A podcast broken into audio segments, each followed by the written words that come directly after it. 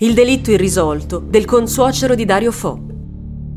L'ingegnere Emilio Albanese, ex dirigente della Lenia, non è un pensionato qualunque, perché è il papà di Eleonora Albanese, compagna di Jacopo Fo, figlio di Dario, celeberrimo artista e premio Nobel per la letteratura, e dell'attrice Franca Rame. Un'illustre parentela che all'indomani della sua morte violenta gli impedisce di sparire dalle cronache dei giornali, ma che non permetterà tuttavia di portare in cella i suoi assassini.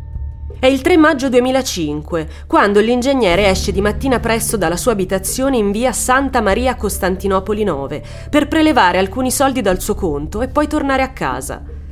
A quell'ora non c'è fila agli sportelli, tuttavia nella filiale di Via Toledo una banda di rapinatori ha deciso di realizzare un colpo attraverso la tecnica del cosiddetto filo.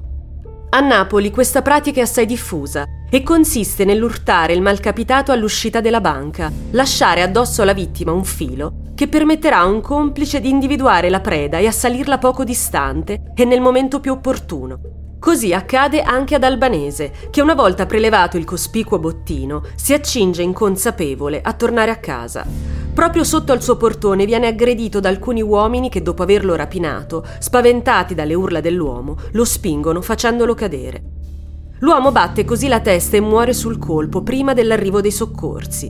Diffusasi la notizia del decesso, i media sono inevitabilmente attratti dalla notizia. A parlarne sono politici, familiari e immancabilmente anche Dario Fo.